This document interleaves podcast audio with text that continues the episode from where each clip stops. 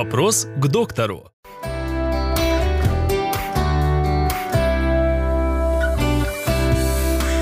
Стоит ли в зимнее время вести ребенка на отдых к морю в теплые страны или весь целебный эффект такого отдыха может быть нейтрализован акклиматизацией? Первое, что вы должны понять.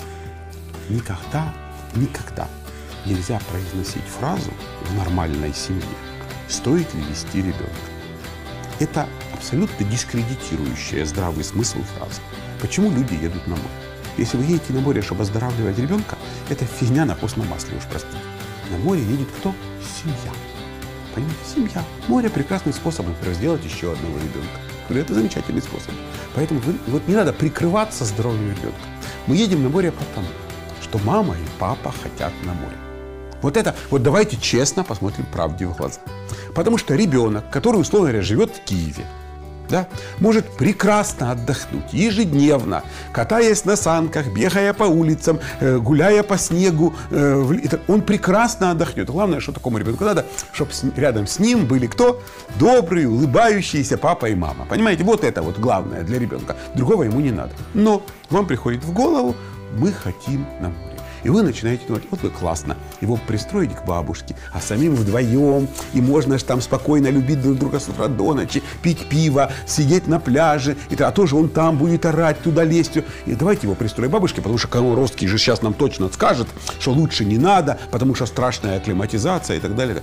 Все это глупости. Во-первых, акклиматизация, она больше здоровит взрослых, чем детей. Это взрослому человеку надо там приспособиться, научиться спать по-новому и так далее. Дети, нормальный, здоровый ребенок, адаптируется к новым условиям, ну, просто прекрасно. Конечно, понятно, что нужен ум, ум. Если вы из морозного Киева, условно говоря, приехали на море, приперлись на пляж, где плюс 30, и там сидите целый день, а потом у вас тепловой удар, то у нас называется это акклиматизация. Это называется дефицит мозгов у мамы и папы. Правильно? Поэтому не надо прикрывать. Это все разговоры. Или он приехали туда, пришли, шведский стол. Знаете, что такое шведский стол? Это значит, ребенок просто обязан перепробовать все пироженки. На утро у него понос, у нас она называется акклиматизация.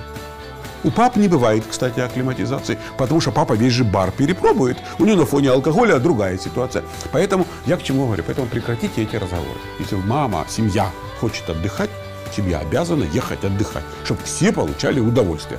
А там дальше уже в принципе мама и папа. Вы какого отдыха хотите?